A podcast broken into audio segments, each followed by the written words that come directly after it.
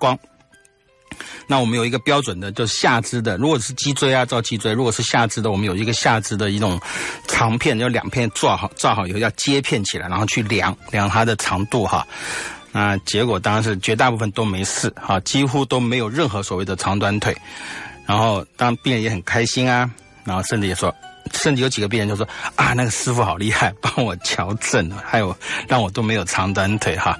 OK，好，我今天要跟各位听众讲一下长短腿。那我没有任何的意见哈，做任何的医疗，我的态度一直一向是如此哈。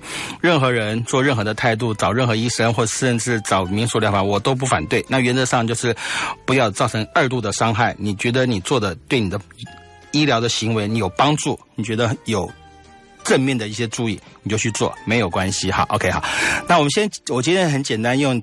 事实上，长短腿是一个很大很大一个题目哈，它的牵扯的东西太多了。那我们先讲绝大部分我们所谓的一般正常而言哈，我们的每个人我们的手指五个。手指伸出来，五个五只指头，十只指头，其实长短都本来就会不一样，每个人都会不一样。从父母生的小孩子，每个人手指都会有点差异性，一定的哈，一定的。所以我要讲的就是，那事实上长短腿在的它的定义上是有一个明，就是有个严格上的一个定义哈。一般而言哈，我们做过文献上有报告哈，我们一般所有你就抓一百个人，一百人抓来。两只脚的长度，你给它去真正很精密的去测量哈，平均哈都会有将近零点五到一公分的差异，比例有多少？百分之三十到百分之五十，哇，这么高！对，所以你如果你真的很仔细的用 X 光片去测量，你整个下肢从骨盆腔量到你的脚踝去量，百分之三十以上的人两个脚的长度都会不一样，那差多少？零点五公分。那叶问，那我看那个 YouTube 很像。那叶问说，我我认为这个 Bruce Lee 哈，就李小龙还有长短腿啊，差不多差个零点零点几个 inch，零点几个 inch，他妈一公就是零点五公分都还不到嘞，他怎么看得出来？我不知道，人家是大师哈，他看得出来。OK，好，没关系。但我们。基本上，我们真正要讲量长短腿，零点五公分算不算？它当然不算是长短，所以这叫做正常的变异性。这接跟着我等一下会提到所谓的长短腿，有些人是合并他的脊椎，甚至有所谓的脊椎侧弯，它也是会有些关联哈。所以真正要讲到长短腿，我们一般要提到，如果对你的功能有造成上的障碍，要两公分。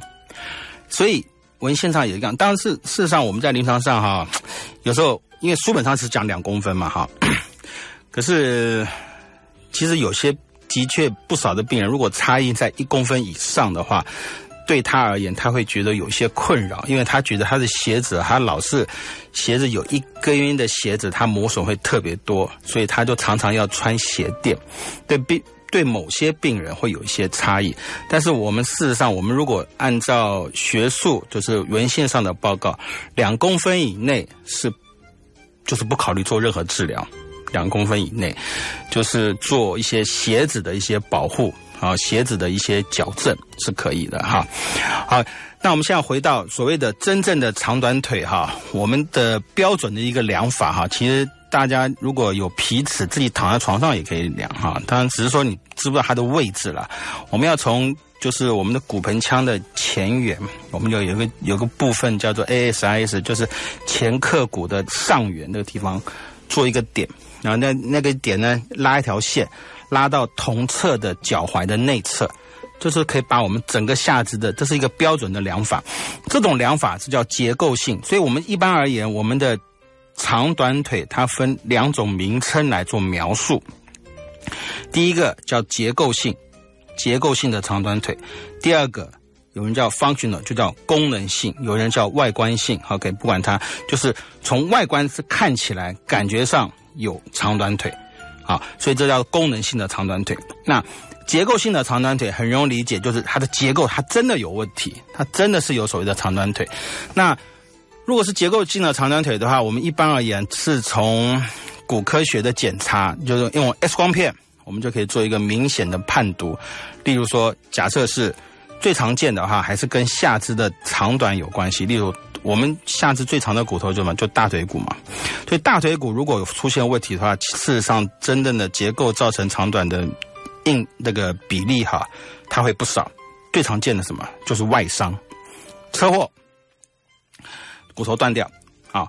骨头断掉，绝大部分的骨头如果开完刀了以后，假设不开刀，好，我们先讲不开，不开刀它一定就是缩短，啊，不可能是变长啊，一定是缩短。那缩短的话，就会有一些功能性上的一些功能性的一些障碍，例如当长短腿会有影响，对不对？另外一个断掉以后，它不光是会缩短，它会旋转。啊，旋转，旋转就就是旋转跟缩短而言，旋转的问题更麻烦，因为旋转哈，它可能会造成我们下肢的远端呢，就是往内侧转或外侧转。大家自己想想看哈，你们站起来，你们走路时候，你把你的假假设你一般都正常哈，你走路情况下，你把你的脚掌往内走，往内旋，然后开始走路，像个鸭子一样这样走路。另外就是往外展，往外转，好像八字八字。八字脚走路，那样这样走路，这走路都会非常的辛苦啊，因为你这样子走路，它就是造成旋转了以后，你的骨盆腔就会做改变，好，所以绝大部分的创伤啊，我刚刚讲长短腿最常见功能性的障碍就是骨折会，那最常见是大腿骨折，那小腿骨折也是会啊，只是说因为我们现在的就是医学的进步，所以我们现在绝大部分的下肢骨的骨折几乎。啊，几乎除非是你不能开刀，啊，几乎都是要开刀。那开刀做矫正，那我们开刀就是就是要复位。那我们开刀复位的话，原则上就是把缩短的、拉长，啊，错位的东西给它矫正过来。那当然不可能有旋转的这种情况发生，所以手术后造成长短腿的几率会变少很多，不像是以前。啊，但是不管怎么样，手术以后它一定还是会有一些功能上的一些障碍，这是很难避免的哈。只是说这个障碍的程度严不严重，如此而已。另外一个比较功能性造成长短腿比较常见的，就是一些先天性的造成了骨盆腔的问题。那最常见的骨盆腔的有异常的话，就是髋关节。那髋关节最常见的就是一个髋关节的脱位，当然它原因还有很多种哈，例如说滑脱。髋关节也会造成一些滑脱，好滑脱，甚至我们叫 leg process，就是它大腿骨股骨的头生长发育发生一些变形，然后也会造成我们叫 coxa vara，就是骨盆腔呢变宽变扁，那很容易理解，变扁变宽了以后怎么距离就变短，所以就会有缩短的现象。那最常见的还是所谓的先天性髋关节脱位。先天我们叫 DDH 哈，那先天性髋关节脱位的这种几率其实也不算很高，但是在临床上而言，它三不五时就会发生啊，甚至还被忽略。那现在我们就讲这胎儿的产检，包含新生儿的产检，甚至在妈妈的肚子里面的胎胎那个检查。高效率的一个超音波都可以看得很清楚。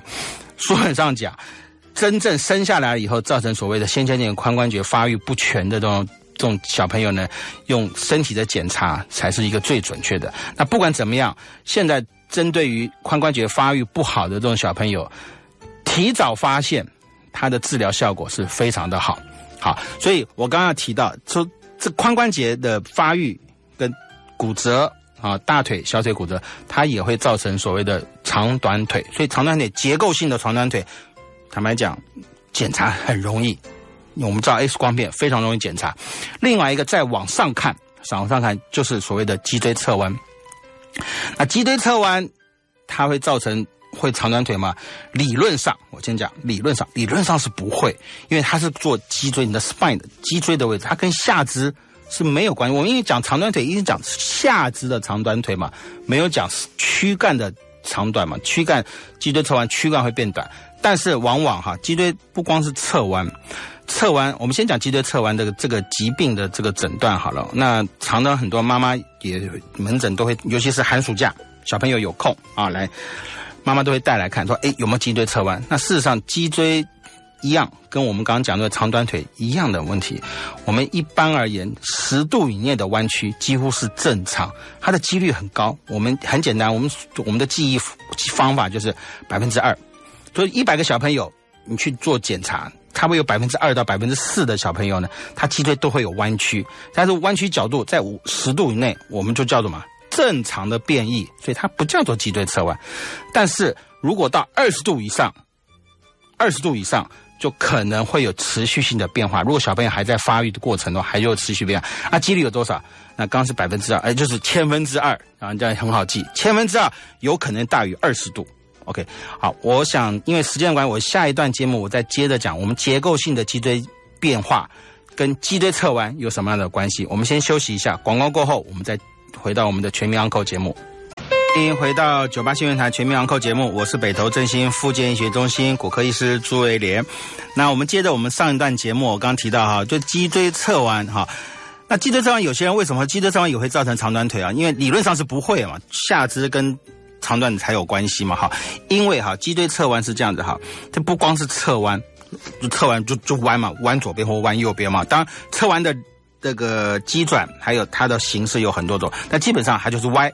那不光是歪之外啊，它会什么？它会旋转，哎，主要是会旋转。所以所谓旋转的意思，大家大家听众你们就看看哈。假设你先往你的肩膀往左边歪，往左边歪之后，你把你右边肩膀往前，哎，好，它就是歪加旋转，懂了哈？歪加旋转。所以你一旦站起来的情况下，你歪又旋转以后，可是你要你这样子没办法走路啊，所以你会怎么样？你就自然的你的下就是。歪曲的地方呢，的下半身呢，你就要做对侧性的一个 compensate 一个调整，叫代偿。那代偿什么？假设你身身上是上半身是往右弯，你下半身就会想办法往左边倾斜。为什么？你要把你的重心维持在中心，你才能走路嘛。这非常容易理解。所以，所以什么东西？骨盆腔就会倾斜啊？对哈，原来就是因为脊椎侧弯以后，骨盆腔会倾斜。那骨盆腔一倾斜以后怎么样？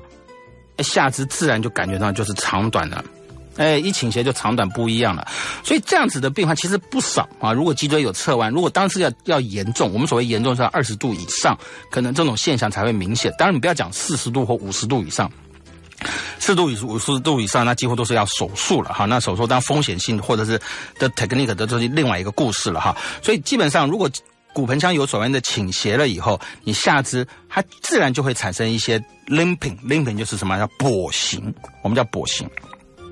所以病人的主观的感受是什么？那我就等得一卡，对吧？我跛行就是长短脚的意思了，哎，就是这样。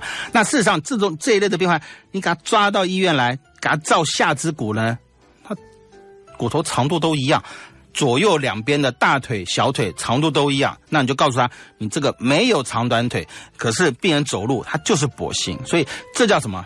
这叫做是功能性的长短腿，所以这两个是不一样的。好，这两个不一样。我们现在讲结构，结构就是你本来是你真的是骨头有产生变形的，这个什么？这个有时候就需要靠手术的矫正。那要不要呢？很难说哈。我举个很简单的例子，我们大腿骨骨折。造成长短腿，理论上两公分不管它，可是病人很不舒服，对不对？那五公分以上什么？五公分以上要矫正就太困难了，非常困难啊！我曾经有个病人，他是左侧大腿骨骨折，他又希望能够把右边的骨头呢，因为他去看过很多很多，他因为他他长短腿差了将近三公分，那的确造成他的困扰，那就有些医生就会说啊，那就把你。断的那个对吧？给它延长，可是延长三公分是不可能，为什么？就要用拉的，慢慢去拉。可是这个第一个花很多时间，第二个要花不少钱啊，要花不少钱。所以要怎么样？那突然间，哎，有个医生说，那很简，最简单的方法，你左脚断，对不对？我把你右脚也打断，把你右脚什么缩短，这简不简单？这当然就很简单，我把右脚的长度缩短三公分，哎，就没有长短腿了。可是这。这个手术对病人而言，他挣扎了好几年，挣扎了好几年，他最后还他他真的就打算要开刀，因为他都说他受不了了啊，他就真的就把腿给他打，就是截短。可这种的话，你必须要病人要就是要下定好决心，因为这没办法。没有 turning back，就是无法回头的。你一旦做了，我把你骨头都打断，你变短，你怎么可能再让我拉长？不可能。所以这个做这种手术压力其实也很大哈。OK，所以事实上，真的结构性的异常，我们可以如果真的对你造成困扰，另外一个哦，对我刚忘记讲一个很重要的，就是你的脚的形状哈，高足弓、低足弓。那有些甚至有些脚有一有些病患，他的一只脚是正常的，另外一只脚扁平脚。那扁平脚怎么样？就是会塌陷。那你很容易理解，塌陷什么？就是往下塌。所以什么走路也是一样，就是 limping。他走路就是有 limping 的感觉，就是有跛行的感觉，所以也是长短腿。啊，所以这种结构的异常，我要讲哈，结构上的异异常呢，我们可以考虑用外科的手术，甚至用一些足弓垫啊、鞋垫啊来做矫正，是可以达到它的结构的，达到两个长度是一样。可是有一种是比较麻烦的结构性的异常是什么？神经受伤啊，神经受伤。那这种的话属于功能性的障碍。那功能性的障碍哈，有些绝大部分的功能性障碍就是我们一般。叫病人去躺在床上，我不刚刚是讲了吗？我们照 X 光，两个脚都一样，可是病人他就说我就是长短腿。那另外一个方法叫病人躺在床上，把肚脐露出来。那肚脐露出来，躺在床上以后，从肚脐拿一个尺去量到左边的脚踝内侧，再拿个尺量到右边的脚踝的内侧。如果是功能性的长短腿，我不讲结构哦，是功能。那功能性长短，在这种情况下，哎。它还真的就是有一边长一边短哦，为什么？因为是歪的嘛，很简单，你睡个歪的，你睡个歪一个姿势，量起来就是一边长一边短。啊，为什么？最常见的就是肌肉的问题。那我们事实上，我们在下肢的这个肌肉最常见的话，还是跟骨盆腔有关系哈。臀大肌、臀中肌、臀小肌，然后外展肌，有些内收。像我们最常有一个临床上一个问题叫做什么？青蛙肢。什么叫青蛙肢？外国人很多，外老外这种很青蛙姿都很多，就是说你叫他蹲下来，脚跟着地啊，蹲下来，他会什么？会往后倒，因为他脚跟着不了地啊。这种青蛙肢的这种病患很多。那青蛙肢的就是什么？它就脚内收的情况会变差，所以它变要外展。那如果有一只有青蛙肢，另外一只就臀臀中臀大肌的挛缩不严重的话，就一只外展，一只不外展，怎么样？那走路就是就是跛行嘛，啊，就跛行。所以骨头结构是好的，可是什么？它肌肉的问题啊。所以事实上，这个功能性的这种结构呢，有时候差异性很多，好，而且是变异性非常大。那不管怎么样哈，无论是结构或功能性的异常哈，长短腿事实上它是一个很大的一个学问哈，它是一本书来做描述，它会分门别类。那另外一个很常见的我们功能性的障碍就是什么？就中风的病人，那中风病人也会跟你抱怨，他走路是长短腿。那当然我们现在了解，他当然不可能是所谓的长短，它是什么？它是走路是要靠 swing，是靠摆动的方式。为什么？因为它的。神经的传导出现问题，那神经传导出现问题，让他的大腿走路的情况下什么？他无法上举，就什么？就是我们的股四头肌，跟有些是在更严重，如果是高位的话，他可能更下方的神经传导出现问题，他的大腿在做提举跟后仰的时候，他的力量会变差，所以他只能靠什么？他在骨盆腔要什么？就是要倾斜，他走路的状态，假设。我们一般正常就是中风就中风一边嘛，运气真的运气不好才会两边，那就瘫掉就坐轮椅了。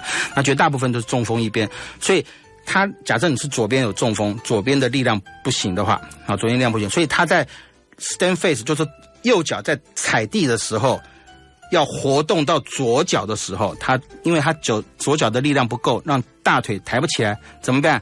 他骨盆下就要倾斜，哎，就跟我刚才讲的脊椎侧弯是一样。他骨盆就要倾斜，倾斜要干嘛？有个力量要用甩的，他要把他的左边的脚要甩出去，他下一个动作才做得出来。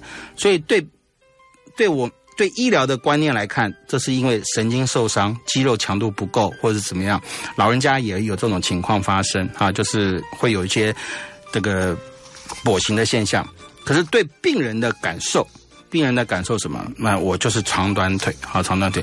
所以我要讲的就是说，事实上长短腿它并不是一个单一的。例如，像常常很多民俗疗法的那个师傅哈，还用手摸一摸就就知道，你就是长短腿啊，因为你没有长短腿，他就没有理由往下做了嘛，对不对？你就是有长短腿，OK，你长短腿，我们就要怎么就帮你翘，好，没有关系。那其实也不少病人因为什么，绝绝大部分的还是一个所谓功能性的一些长短腿啦，就什么，它就是肌肉肌肉的协调出现问题，所以做一些。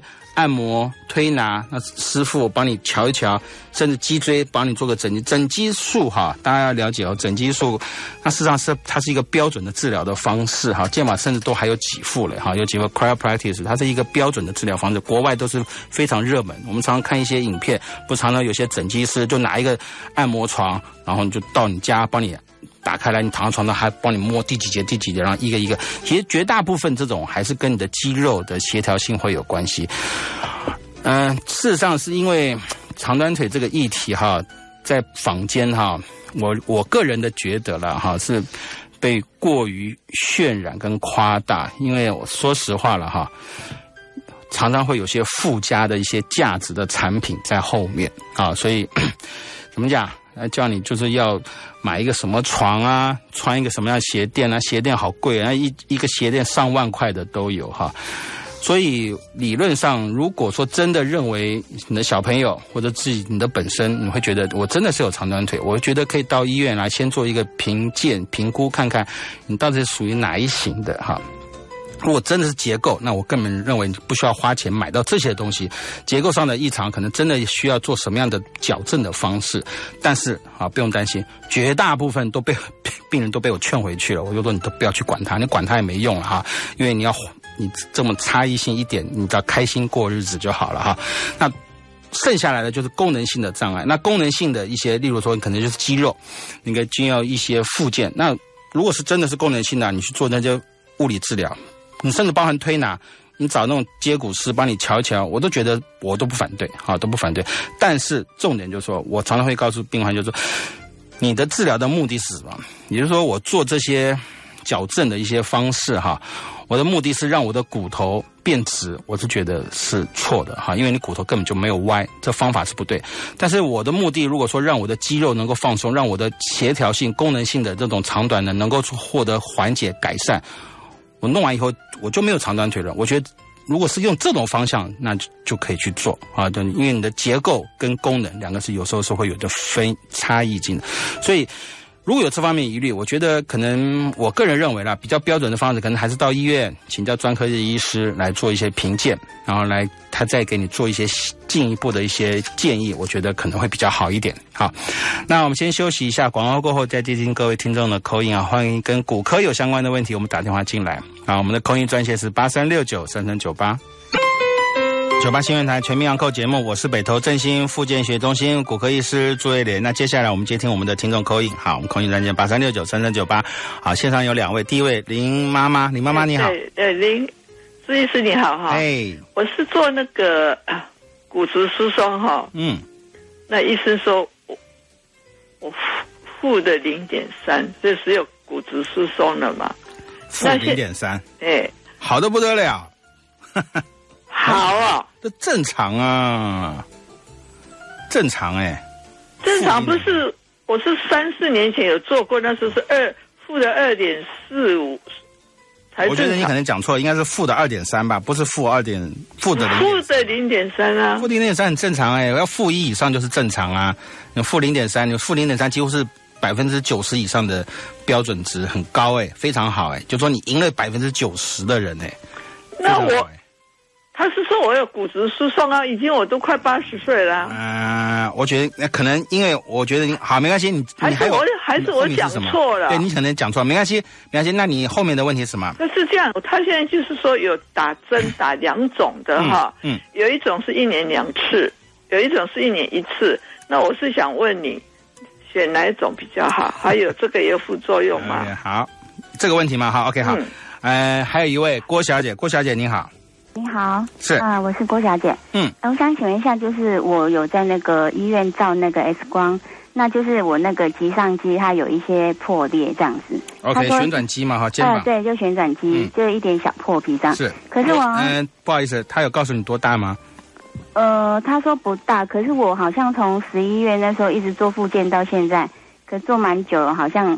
成效不大，还是会痛这样。好，我问你一个问题哈，你手举起来有影响吗？会不会说举不高，举起来会掉下去？不会，不会。活动都正常嘛哈？对，就是往后才会痛。往后你是会，你的主要问题是痛嘛，对不对？对对。但功能力量都没有变差嘛？嗯，就是往后的话，往后如果。往后会痛，像对我们脱外套，像往后甩的话，就比较力量比较不稳这样子。对，嗯，嗯，但是力量没有变差嘛？我要描描述的说，你的力力气没有变差，就拿提东西啊，或拿东西举高、晒衣服啊，这个动作都可以做嘛？都可以，都可以做嘛？你在目前有在做什么工作吗？呃，没有，就加管，就加管嘛。哈，好，那嗯，然后就说要怎么办嘛？哈，嗯，好，OK。两个问题啊，第一个我先讲回答那个第一位林妈妈的那个问题啊，我觉得她应该讲错了了哈，因为负零点三是很正常，搞得比我还好哈，负零点三是非常正常啊，不可能是骨质疏松啊，骨质疏松要负二点五以下。但我自己的病人如果负二以下的话，我就叫你应该要治疗哈，要积极性的治疗。那如果合并骨折，那你更需要治疗。那甚至负二点五下，你又合并脊椎的骨折、髋关节骨折，那肩膀都是有给付的。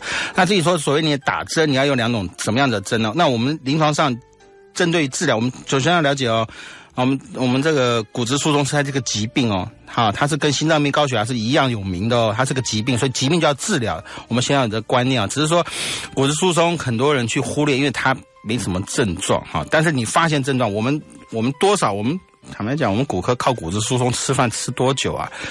都是骨头都是疏松都断掉。我今天开了两个刀，两个病人都是年纪很大，全都是骨质疏松啊，都是断掉了，对不对？但是还是要治疗，不能不治疗啊，对不对？那现在现现有的方式的治疗哈，除了吃药，那因为以前吃就是出来一个很有名的药福善美嘛哈，福善美就太有名了，全世界都在卖这个药哈，已经出来二十多年了，但它就有些副作用，因为它是双磷酸盐药物。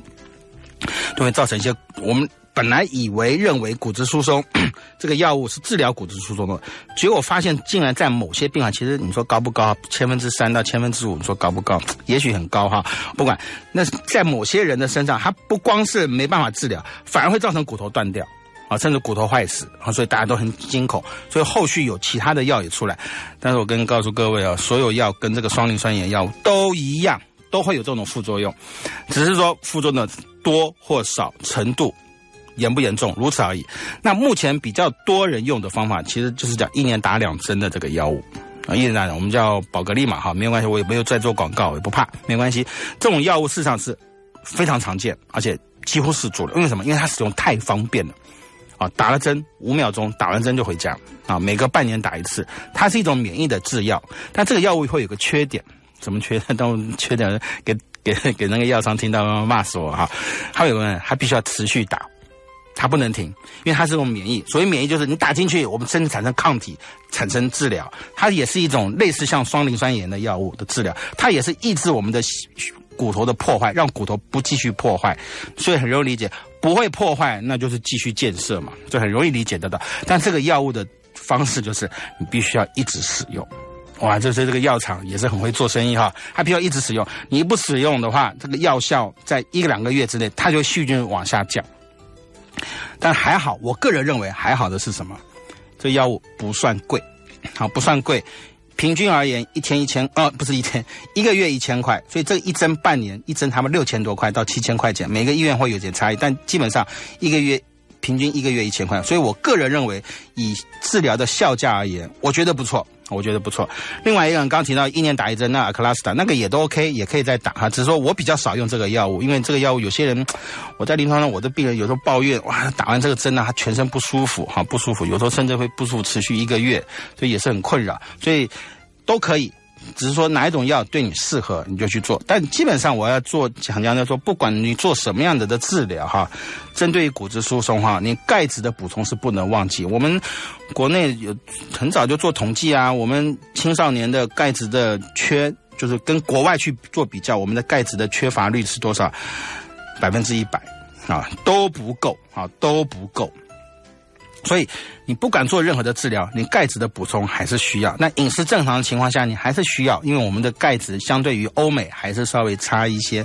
所以，如果你很重视你这种骨质的这种问题，我觉得你应该要很重视，因为坦白讲，花费不多，而且这个是的确是，就是买个保险，让你骨质好，你能够保证你一辈子不摔跤吗？但是话又说回来了，并不代表说你摔跤，你骨质好，你摔跤骨头不会断了，那都不可能嘛哈。那这是个几率，我就讲这个几率的问题哈。所以我觉得你按照你的方式啊，你的能力，你觉得 OK，你就去做这方面的治疗都可以。但是钙质的补充还是需要 OK。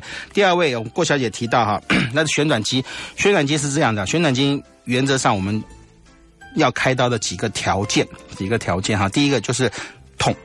我们当我们第一个先做检查嘛，我们检查现在当然都是 M I，那我们早期以前做做所谓的超音波，那你这种小破裂，其实当然很容易了解。我先讲一个旋转肌的位置在哪里，我们自己摸自己的肩膀，肩膀顶端不是有个摸摸硬硬的，对不对？有摸到呃硬硬的，硬硬的就骨头，那骨头叫肩峰，很容易理解，肩膀的山峰，肩峰，这骨头的下面就想还有个空间，这空间的在下面就是我们的手臂骨。好，所以这个肩峰跟手臂骨中间有个空间在，这空间是什么东西？X 光面看不到，你可以看到有个空间，X 光面看不到，可是里面什么东西？就是肌肉。那这里面有四条肌肉在里面。那最常见的就叫肩胛棘上肌，就是刚才我们郭小姐提到，哎，棘上肌就是这条肌肉，因为这条肌肉在我们的正上方，它很重要。这条肌肉啊，让我们的手臂啊能够外展九十度往外提，晒衣服。拉东西做这个动作，就是引你想要把这个手臂拉起来，这个动作就叫棘上肌啊。基本上有四条哈，那棘上肌是最常见。那甚至我们以前考试就说，所有的肌肉的破裂最常见的就是这条肌肉，因为什么？你只要一举高，这条肌肉就会怎么？我刚刚不讲吗？下面是骨头，所以你一举高以后，这举高的空间它就会怎么做挤压？挤压到哪里？挤压到肩峰。哎，所以这个空间怎么样？它却不断的挤压，挤压十年、二十年、五十年、六十年，它挤压久了以后，软骨会磨损，肌肉怎么也一样会磨损嘛？很容易理解，这就了解了。哦，原来这个肩峰的旋转肌破裂的几率很高，因为什么？它也是个退化嘛。当，有些年轻人或什么，他是创伤、外伤过度的使用也会造成破坏。那。我刚刚提到，如果我们先讲，如果考虑要开刀，肩胛旋转肌群几个条件，我个人我们书本上也这样描述。第一个，当时有疼痛难耐，它这很不舒服，因为破裂。我们现在讲肌肉破裂是无法修补，就说无法自己长，你只有一个方法，就是开刀。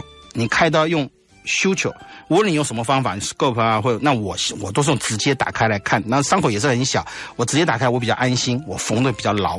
OK，不管怎么样，每个人有每个人的做法。那破裂的东西是一定要做修补，它才会长起来。那至于说现在流行什么打针、打什么 PRP 那些，都是症状治疗，但是对破损的东西无法改善，无法改善。但是重点就来了哈，破损会不会造成你严重伤的功能上的障碍？我刚刚讲第一个会疼痛，那通常破损在一公分以内的，通常有时候。像有时候零点五公分、零点六公分，我都叫病人都不要开刀，你就是做一些复健，不要提太重的东西，因为这这这种病患大部分都是五六十岁的人，你的功能需求没有那么强。如果是年轻人，可能考虑要开刀，但是破的没有错。那病人会问，那如果不去管它，会不会越破越大？会，它可能会越破越大。但是这就是门诊要追踪嘛。如果你的功能越来越差，你的疼痛越来越严重，甚至我刚不是讲吗？说你手可不可以举起来？如果举起来，甚至会掉下去，力量不够。那可能就是要开刀，要做修补的手术，对，这就是我们要做治疗嘛，对不对？但是如果说你的功能都还 OK，疼痛你觉得可以做些物理治疗、复健，然后你的工作又不需要什么扛冰箱、扛瓦斯啊这么劳重的工作，我是觉得可以保守治疗，也比较安全啊。但是基本上这个旋转肌的手术也坦白讲很简单啦，也不是很困难哈，但是。开完刀以后，需要做一些很好的一些复健，慢慢去训练你的肌肉。因为我们在临床上也不少，有时候开完刀以后怎么又破掉啊，也会有发生这种情况哈。那我们先休息一下，广告之后再进来扣印哈。我们的扣印专线是八三六九三三九八，欢迎回到九八新闻台全面网扣节目，我是北投振兴复健医学中心骨科医师朱一莲。那我们还有两位小姐要扣印哈，第一位陈小姐，你好。哎，你好，那个呃，朱医师你好哈，我我。我这是在一月二十五号的时候，哈，我我有有拿那个重的东西，我十一节跟十二节有压迫性的骨折，嗯，然后我有去测那个骨质疏松，我测的结果是负四点五。哇哦，你有开刀吗？没有，嗯哼，啊，我有穿那个背那个铁架，那个背背架那个。穿了三个月，现在就卸下来了。现在就是感觉到，就是我我的膝盖就是好像都无力，啊，走走路好像不稳，这样一直要往呃往后翻，这是不是跟这个骨骨折有关系？背会痛吗？不会痛，不会痛。好，但是 对不起，那你你现在是膝盖会痛？不是不。膝盖不会疼，就是感觉到无力，好像走走路不稳，脚糊糊的，好像好像走在弹簧上。你做过所谓的磁振摄影吗？没有，摄影没有。嘿，现在要做什么检查？你的无力是一边还两边？都都是两边呢。哦，两边走路都不稳这样子。好，嗯，所以没有接受任何的 治疗，没有嘛？哈。没有，只是穿那个背架那个。那穿了三个月。哎，好，那我等会跟您讲哈。还有一位 陈小姐，陈小姐你好。哎，医师你好。你好。对不起，我可能会干扰您，因为我重听，我不能去关那个。你的时间很宝贵，对不对？因为呃，I want clear myself so。我有一天晚上开了颗十个优乐丁，第二天又吃了十颗优乐丁，又吃了十颗十七颗的史丁诺斯。所以当天啊，半夜啊起来，那就有点摇摇晃晃，我很紧张，因为我是 I'm single and and living alone。OK。So 我那天就不知道是半夜还是大清晨。有有摔跤？在家里。对，那我。我就因为我家东西很多，我就赶快靠着墙壁，嗯，结果一撞，撞下去就是右侧啊，头颅那个那个右侧的白会穴再过来最边边那个地方撞到地板，然后右大腿啊撞到地板，然后在哪里不舒服呢？有有点那个头啊，那个头那个撞到地方好像有点淤血啊，我就赶快冰敷。他又大腿我现在有那个福加斯啊，那个药膏赶快擦。嗯。结果我站起来没站稳啊，又倒向左侧，结果左侧膝盖啊，我去年连摔三次，就照 X 光啊，结果他说骨头滑脱，那个膝关节骨头滑脱。好，你现在不能走路嘛哈，走路不方便嘛哈。可以走路，可以走路嘛哈？那你现在的问题是？那我之前啊，呃，不好意思，真的因为时间的关系，你现在主要的问题是什么？就是说，像这种情形啊，那我打算去找 S 找那个骨科医师啊，在做呃，在做 X 光检查嘛。可以，当然去了去了。对对对，那我之前有跌倒，是他跟我说照 X 光啊，嗯，我的膝那个脊椎啊，嗯，有滑脱。啊。好好好，就这样哈。因为时间，我讲我我我嗯好，我不知道。好来，我们陈小姐哈提，我们第一位陈小姐，第一位陈小姐那个在脊椎的压迫性骨，这就压迫性骨折。呃，我是我我 我应该这样讲哈，我觉得你一定要做个磁振摄影啊。所以我刚问说你有没有做过磁振摄影？我们叫 MRI 嘛哈，因为现在这个 MRI 太多了，我们台湾是全世界密度最高的地方，每一家医院都有，然后我们医院也有了哈。